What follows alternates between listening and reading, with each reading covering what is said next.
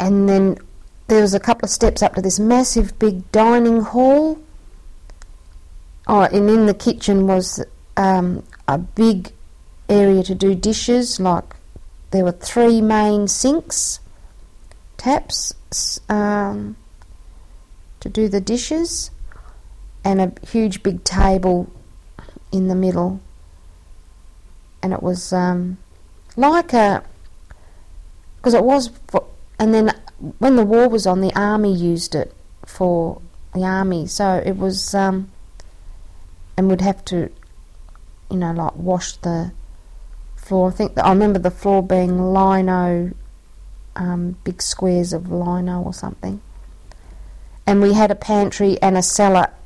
One thing my sister did was she was only young, she must have been seven or eight. She did something, and the cellar was underneath, and it was pitch dark, and the stairs were um, totally. What do you call stairs that are like straight, straight down?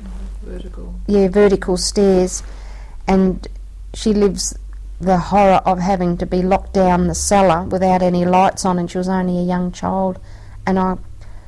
She told me what she did to do that, and to me it was nothing. I, I've got to ask her again what she did to get locked down the cellar at that age, um, at seven years old or eight years old, and um, and it was very scary because the mice would run around down there and rats and I think I went down there once and it was such a scary place and those vertical steps and they're only narrow steps, you know, and uh, the wooden steps creaked. Was anything kept down there that you?